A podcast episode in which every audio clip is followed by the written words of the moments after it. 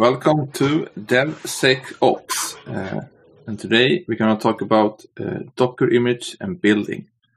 Uh, but first, hello guys, and how are you? Good, thank you. How are you? Fine, I'm fine as well. Andre? Hello, hello. Life is good. Life is good. So, since the last time, uh, what have you been uh, learning? Uh, Julian, do you want to start? Yeah, I'm I'm way over my head with uh, machine learning operation. It's uh, I think it's a topic for another day because the, the the problem is like software engineering plus everything machine learning plus everything infrastructure. So I can talk about that a lot, but yeah, cool. for another, another time maybe. Yeah. Andre, what have you been up to? Uh, this week was mostly about saving money on AWS. I've been trying to wrap my head around uh, saving plans and what is the difference with uh, reserved instances and what makes sense for the current situation and what doesn't. So I think I I managed well. And uh, also a quick tip for people who are using T3 family, it's like the general purpose yeah. in AWS. There is actually T3a, which is 10% cheaper. Not many people know about that. And it works as a just, you know, swap-in replacement. No changes whatsoever. Just change the, just change the instance family and you start saving. But wow, that's, that's quick, quick win. Yeah, yeah. Uh, I've been struggling with the Kibana dashboards. Uh, I have a lot of data. I need to have them visualized uh, a little bit better than I was in the beginning of the week, but not fully done. Okay, so the topic is uh, Docker containers and building, right? How hard it is to build a Docker how container. Hard. Yeah. How hard, how hard could it be? Yeah. So we want to start. How, how, how do you want to start? Focusing on the builder containers, right? What does it mean? Yeah, actually, uh, thought about this topic first because there is a problem with that. I mean, when you're building it locally, just Docker build, right? Yeah. But we don't really do the production builds on local machines. So your Docker specs, they have to go through CI and yeah. then building in CI, especially nowadays when all your CI builds happening in the containers already. So you need to build container inside container. Yes. That might pose a challenge. And uh, there are a couple of ways you can go about that.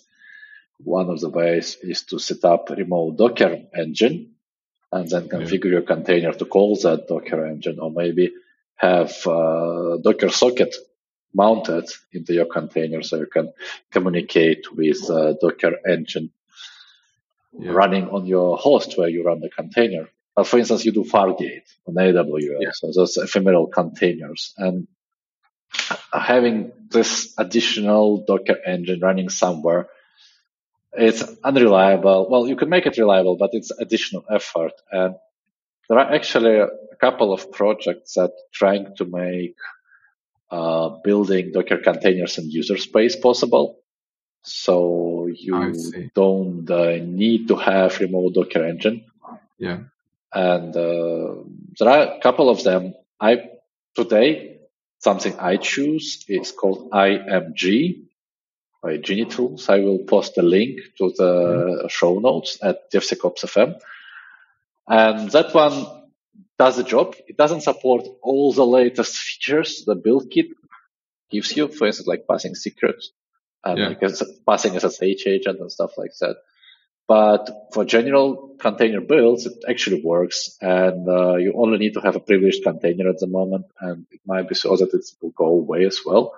Yeah. But uh, how do people do that in like Kubernetes world? Sure. Yeah. Have, you, have you ever faced a problem?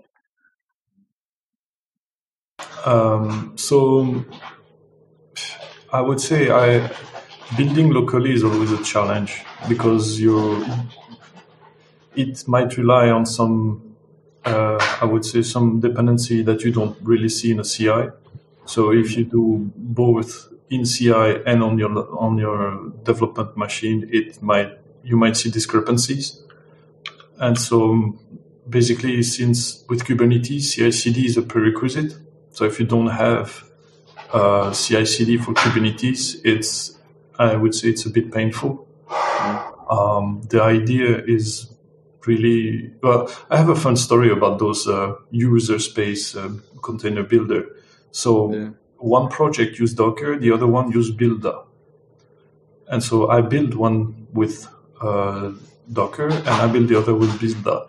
The problem is when I do Docker image, the Buildah one doesn't show up. When I do Buildah image, the Docker one doesn't show up in the list. And so you end up having com- two completely different ecosystem of tools. And just imagine the, the amount of friction that you can reach with those those discrepancies. Yeah. So I would say whatever you choose, just stay consistent. Pick one, stick with it, and, and make it work. So for the rest is more like a, about workflow and practice. So the problem you're saying is, is, is what you have. I mean, when you build it on your local machine, it's okay to, to, to let the Docker have admin access to, to every every resource that it can build. But when you build it in uh, Kubernetes, uh, it's a little bit more dangerous to give uh, uh the build full access to the Docker socket because it will also see every images and every Docker running on your on your node. So, this is the dangerous part here, and you can do two two ways here. You can have one of those build containers, you build it in user space, uh, or you have to mount and and give them access. And I do that, but I set up uh, different nodes that are only used for builds, right? So I only have the builds running and they, they can stay scale, and then they also can can you can give them access. But since Docker 19 04 or something, eh, TLS is now uh, by default. So it gets a little bit trickier to connect them because you need to pass certificates and stuff also to, to your nodes. But uh, yeah, and I, I think, I think that uh, work can be easily put into making a CI pipeline more reliable. Yeah. And uh, you know, having a like every time you commit, there is an image images that gets pulled. Yeah and that brings, of course, to how you build in those uh, multi-stage build containers that we yeah. that you can use. But maybe Andre can tell, talk to us a little bit more about multi-stage build. Yeah. Uh, can before before going that road, I I wanted to also mention the project called Kaniko through K.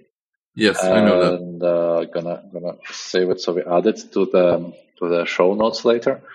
Yeah that one seems to be used by people to build inside Kubernetes as like Kubernetes native, if you say. I'm not sure if you will be able to run it outside. I, I looked into that, but um, yeah, I ended up not using it. I'm not really sure why. Yeah, because we're building on Fargate, not inside Kubernetes. But I think Jenkins X is using that for building on Kubernetes.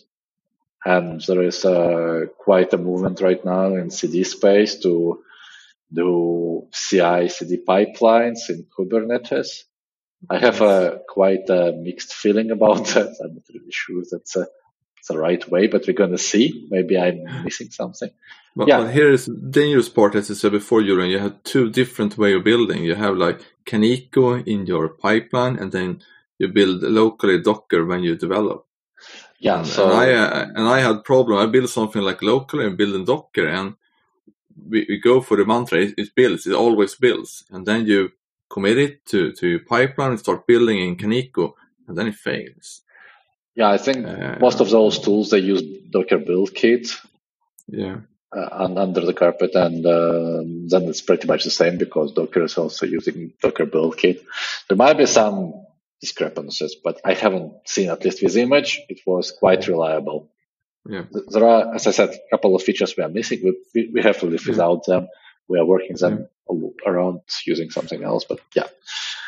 And the multi-stage yeah. build that uh, Julian mentioned is a great feature in Docker, and I think was uh, close to the game changer. Since uh, I saw a lot of people, for instance, in JavaScript world, what they would do is they would package the JavaScript application they have outside of Docker and then just copy it to when they're building Docker container. And uh, also, I saw people compiling stuff outside and then copying it. And that meant you have to have your build environment set up outside of Docker. You have to manage your copying of artifacts. So it's a lot of moving pieces. And with multi-stage build, what you could do is you could use first container to have your build environment in, and that way your Docker build process encapsulates everything. So you build everything in the first container, and then you say from another container that might be just Alpine image. You don't have any dependencies that you installed for the building, so you just drop them with a previous stage, and you copy only the build artifacts you produced during the first stage into the next one. Or what you yeah. could do is like if you want to copy something from another Docker image, right? this is like a way of tools distribution. You could also use that as a stage and then just copy things around and then accumulate them in the final image that you can do a very lean, having yeah. like no no unnecessary dependencies, no build stuff, not, nothing, only your artifact and the things it needs, making that more secure. So I think that's a that's a great thing that to keep in mind. And if you're not using the multi-stage build today, you definitely should. So yeah. I've seen it's mostly in uh, in Go language when they compile the, the Go artifacts in the first stage, and then you just take a raw image with, with no, no, dependency and just add the binary to it. I, I know a couple other of uh, programming languages when you do compile and linking. Yeah, uh, but I think uh, multi-stage is is a is a great way of splitting up your builds from building and, and, and, adding your artifact and then having small image to, to production. And you don't need all that building tools yeah. in production. Another thing is that uh, what people having problems when they build is the way to pass secrets and yeah. uh, pull dependencies. So for instance, you might have some private Maven repository and you need to authorize yourself to, into going there, right? Yeah you might have some other dependencies. Or like, for instance, when you, when you're building Go and you're pulling from the, from the private repository, you need to have an ability to do that. So you need to authenticate yeah. somehow to that repository. And uh, then you need to have a secret that would allow you accessing it. And the nice thing is with multi-stage is that you can say, fine, I pass a secret to the first stage because I'm going to drop it. Yeah. And it will not, I actually not sure if it will drop the history. Will you see the first image in the Docker inspect? If you inspect the image, will, will you see the previous one that you dropped? It, it, should not because it's two separate container. Yeah. You, you don't carry the like the multi-stage build is it's almost a templating uh, right. for for yeah. building two separate container and passing artifact from one to the other. Yeah, so that's uh, that's one thing that you could do, and then but you still need to do Docker inspect on your image to see all the layers and make sure that nothing is uh, forgotten. Yeah. Another approach that people use is to use temporary credentials. So, for instance, you just make the credentials that are valid for 30 minutes. You pass it to container. If even if they stay there, it's not a biggie. They expire as soon as the container yeah. goes out your pipeline, or you uh, or you revoke those credentials when you've done building the container. That's also acceptable practice. And the build kit started to allow lately to pass certain credentials, like for instance, as a SSH agent, I think you can pass, which is super nice for like pulling from the private GitHub repository. So it solves the problem. It's good that they hear the community there. And I think they have, um, I think they have now the way to put like a secret strings that they know they're secret. They don't need to show them. And then they can pass like AWS credentials, vault tokens, and other stuff. Yeah, but how, how do you pass your secret in during build, right? You add them like arguments just in the build command or in the pipeline. You, you don't mount them into the image or anything like that, right? You just add them like environment settings, and then they yeah, can that's the thing that the you cannot yeah. mount stuff. You can mount stuff yeah. during the runtime, but in no. the build time there is no such thing. So, and historically, yeah. you can only pass that as a build arguments, as you said. Yeah. or like setting up environment variables through the arguments yes. that you could do. But now the build kit has uh, options to pass it and uh, to pass additional okay. secrets. Yeah, I see others just added a file with the secrets during build time because you can add it as a file and then pick it up and read. But I mean, adding them in, in arguments probably is the best. And what about they disappear? Yeah. What what about uh, passing secret as environmental variable? Because that might be a security leak as well. Yeah, uh, and, uh, but you can't pass them uh, during build. It's only at run you can pass environment. So you have to add them like like arguments, but yeah. So the build kit now has a dash dash secret flag. Ah, okay. That allows you to pass a secret. And it says the new dash dash secret flag for Docker build allows user to pass secret information to be used in the Docker file for building Docker images in a safe way that will yeah. not end up stored in the final image. Ah, that's nice. That's nice. That's nice. Well, uh, uh, another problem when you talk about security is like, how do you keep your images up to date? Do you, do you specify or you go for Ubuntu latest or? Um, huh.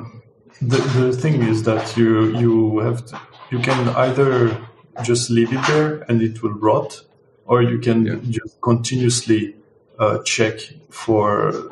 So there, there is different uh, way. What do you mean by updating the images? Do you mean the base image? Do you mean the the application image, the build that you use? If you use multi-stage build, which yeah, which update? I think you, you have to go f- from from the from the source. I mean, you need to pull the latest uh, Ubuntu image. You're not sitting on some uh, Ubuntu that you pulled uh, two years ago. You need to, you need to update the, the, source image, and then you need to add your dependencies. And then uh, if you have a multi-step, you probably have one with dependencies like Java, and then probably have your application uh, running in, in the end. I have a solution for you, Matthias. Yeah. So it's a base image called Scratch. That one doesn't require updates because nothing changes in there. no, it's the Scratch. But then you have to add a lot of stuff to it as well. Yeah, just kidding. Yeah. I mean, like if yeah. you do like Golang, probably you can run with Scratch yeah. and some SSL certificates in there. But yeah, it's not really a working solution for most of the cases. There is also this project called Distroless. Have you heard of it? I have. Uh... So basically, it's a, a slimmed down image that where you don't have all the fluff of the operating system. So basically, you don't do from Ubuntu when you start your Dockerfile. You're, but you can use Ubuntu for the build step, not for the production container. So you have, if you have a multi-stage build, your first build yeah. can be from Ubuntu latest, whatever. Yeah. And then once you build your artifact, you do from um, distroless, and then you copy from the previous uh, yeah. build container.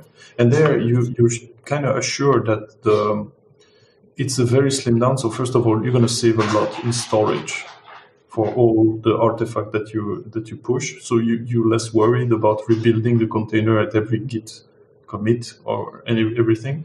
Second of all, it's it's a, a compromise because at this point, if you need extra tooling for let's say monitoring or like um, I, I'm mainly thinking about, you know, there's a concept of sidecar. So yeah. you, you don't really need to build everything into the application. You can also have surrounding application. And in Kubernetes, we call that a pod. And that pod is actually a unit of deploy. Yeah. So you can specify more than one container and have them run together. You the, the concept of pod it means that the containers share the network and and the resources so they can talk to each other uh, very i mean they're on the same host basically yeah. that's what it means host, yeah. mm-hmm. and so the there is this other project that I, I use if you cannot if you don't know if, if it's too much work to build from a clean distroless there is this project called docker slim and it really trimmed down everything that's not related to yeah. to your application. Uh, I will put, put that in the note description on the DevSecOps uh, .fm. But website. this also this is nice because this uh, works together. But what you said before with multi-stage, right? It's a good practice to have the multi-stage first that you build your artifact, and then have another slim one for it to run in production. This also helps you with keeping the uh, the images updated because you can have one that, that only builds and the other one that's running production is really then just uh, the updated one that you really need to check. Yeah, that's uh, bring us to the question of the right order because oh. the Docker allows you to cache stuff, and uh, if you structure your build process right, then you need to rebuild very little. So, for instance, exactly as you said, Matthias, if you're using yeah. a multi-stage, you could update your build environment, but that might not need to be updated that often. And then yeah. your resulting build image that you're going to use, I would have it as a base image I build myself, right? So not necessarily from scratch and then importing kernel and rootfs, no. But for instance, taking the Alpine, right? And then uh, securing that. So making sure like there is no root, there is no nothing, the all updates are in place and then rebuilding that one often. Yeah. Maybe like daily, making sure that we are pulling all the updates. And then I can safely use that one as a base image because I know that it was already trimmed down, it was secured, and I just need to put the application on top. So next time I rebuild the application, I just take the latest and put the application on top and it's ready to go. So yeah. the problem is, it's more like a life cycle. So for instance, I might have application that doesn't change that often. And I build it once, I deploy it half years later, it's the same image. It wasn't updated. And yeah. we don't do Ansible to, you know, go in there and run up, update. Like it just doesn't uh-huh. make any sense, right? So this is not how we do it. So what you need to have is an automation to make sure that you build your Docker image not only on a source code change, but yes. also on a schedule, like every yeah. second day or whatever, making sure you're producing the new image all the time. Yeah. And also have automation for your for your deployment to pull yeah. in the latest images once in a while. So for instance, That's if you're rotating your clusters, that will happen naturally. So if you have the Kubernetes policy, uh, always pull, then every time the pod being rescheduled, it will try to pull the new image and it happens so that every day you have a new image. In yeah. that sense, you have your patching policy fully automated. You have nothing to worry about. And yeah. uh, there is a breach. You say like, oh, fine, it's going to happen next day. If I need to expedite it, I just kick off the rebuild and then they kill the node and voila, I'm patched. Yeah. This is uh, this is a really nice uh, approach how how you should do it. Uh, but it's also interesting. Before in the old days, as I said, with Ansible, you have your Apache server, and it was updated by the ops team, and then you have the application that you added on the Apache server. I'm just using it for reference now. But today they are bundled, so you actually need to have that, uh, you know, trigger builds on not just as I said the application, but also on on services running your application. Yeah. And, and I mean, most vulnerabilities that come out today should be on, on the service, like on the web service things that you use. And, uh, no. You should have that automated and run. Nowadays, Kubernetes is your Apache server or JBoss or whatever. Yeah. yeah, but we have them running inside it. There's probably a couple that have a JBoss running inside Kubernetes, right? So yeah, it's it's it's a good practice. But now you're getting a lot of uh, containers, right?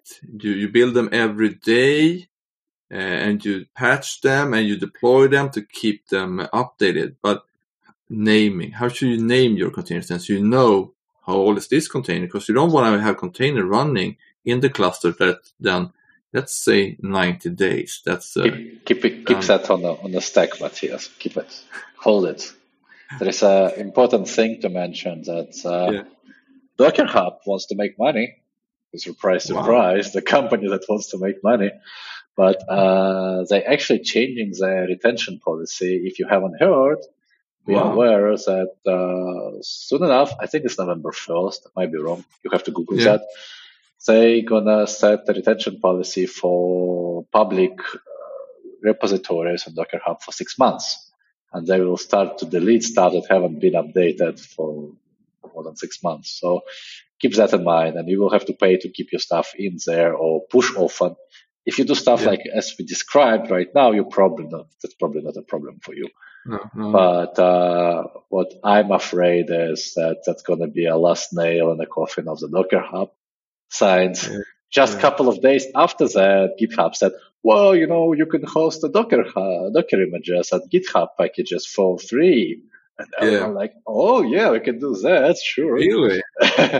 yeah. You, you, you, need that like, what I'm missing is you need your own CI tool here. I mean, Docker had is that you can build Dockers from GitHub and if you get that tool, so you, they can be built as well on GitHub and then image. I mean, oh, but GitHub it's... provides you like the registry, the, the place to push your images. Yeah. So you're saying like you have a lot of images, you need them, yeah. you need to store them somewhere, yeah. and that's it's just a um, it's a question of options that uh, storage provides you. And at the moment, Docker Hub doesn't provide you many; it's just a storage. And if GitHub would say like they will do a security checks on your images, like vulnerability scanning. Yeah. I, I mean, they're going to win. Like you have Quay from Red Hat that they acquired. Yeah. That's another option and it's all free. So, and that's mostly concerns the open source projects, the public projects. Since, yes. uh, if you're a company, you most probably already have your internal registry like AWS ESR, ECR, yeah. or Harbor, or what have you, like yeah. running internally. Nexus. Yeah. Now we can go get back to naming. Naming. I mean, this is. I've seen a lot of different names for for containers running in Kubernetes, and as you said before, a key player is like I want to know like uh, where did the container come from, like where's the code coming from, and then as I said before, I don't want to have container running uh, for a long time. So, so, how do you name your containers? I know Julian, you're you're an expert. Now we have uh, episode six. Yeah, all about it. Go away. I I can tell. um, well, the the naming convention is basically what do you want to see in attack because latest might not be yeah. true. You know, like you can have latest running, but if you haven't pulled since another one has been built, your latest is not the latest. So that there is um, for for the application. I mean, not for the build or anything. It means when you deploy, how should you tag your your application uh, container?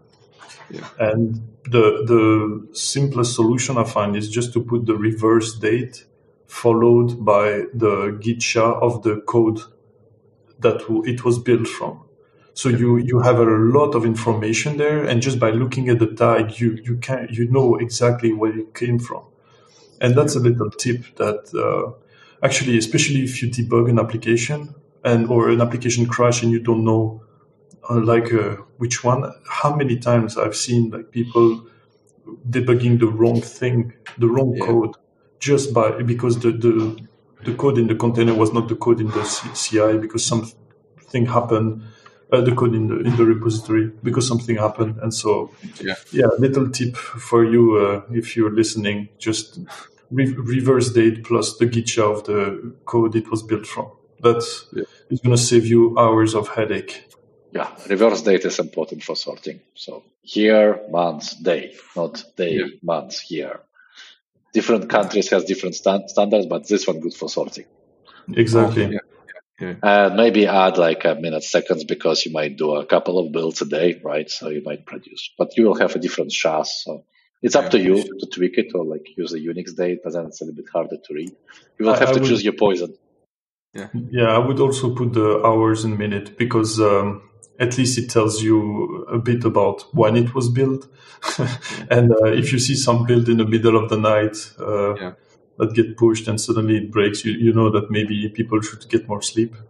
Yeah. So and it's also nice to have the date because it could be just simply to uh, show all the pods and then uh, order them by date in, in your cluster and then highlight the one that is that is old, more or less. Yeah, exactly. To do, yeah.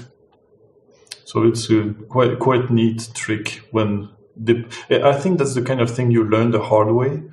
Yeah. You know, like you don't really see the purpose until you you're in the middle of it. yeah, I think especially with using latest, you have an application running in, in Kubernetes, it's not working. It's like, what's the problem? You try to run it locally and you go latest, and you get another version that's not in the cluster, and you you fiddle with that like, well, it's working on my machine. Why it's not working? And after yeah, a while, yeah, you yeah. Actually, like, brings me something I wanted to mention. So, sorry for interrupting. Yeah. I'm a, I'm an inter- interrupter. Yeah. So, so what I wanted to say is using your when you're doing from right from your base image, yeah. you want to specify versions there as well because you don't want to get surprises, something coming your way and you don't expect. And what's yeah. also helpful there is you can argue with this, but like if you follow that to the letter, then you would your base image that you build for your application, you also version that one. And then you could produce a commit every time you have a new base image, like for instance, weekly, right? And then that yeah. change is also being recorded in the repository, making you rebuild exactly the version you build. Yeah. It might be a little bit extreme for some people. So, because I say like, then we're getting like a lot of commits with uh, like no changes done by humans, but you also record the history of the changes, right? So you have ability to rebuild every image exactly as it's yeah. been done. So I would argue because that will also give you additional trigger. You don't need to set up like a schedule to rebuild your application image because you know that there will be automated commit coming in, updating the version of the base image that contains the application with the latest one. And that will trigger the build. So everything goes through the same pipeline. You don't need to have an additional trigger. Yeah. This is something that I think I mentioned. We, we actually had this problem before. I think it was that we used like from Ubuntu not specified the version and they bumped it from 18 to, to 20 and the Python package changed. So instead of installing Python uh, dash pip, it's Python 3 dash pip or something like that. It, it, changed, meaning everything of course failed. The whole build pipeline just crashed and you need to go in and fix it. If you specify the version, it's LTS, so 18 is, is still fine you can keep that running for, for some time and you don't have those interruptions that you don't know where is in, in your in your builds. So uh, any last words regarding uh, Docker and building in local and CI/CD? Keep your image lean. Like yeah. yeah. small image are much easier to deal with. Uh, automate and stay secure. Automate, stay secure. Yeah, that's key here. That should be okay. the motto. yeah, it is. It's a good one. Okay, but with, with those words, I would say uh, thank you for listening and uh, hope you tune in soon again. Uh, goodbye. Thank you. See you soon. Bye bye. Bye. You have been listened to the DevSecOps podcast with Mattias Andrey and Julien. For more podcast and notes, go to the webpage devsecops.fm. Thanks for tuning in.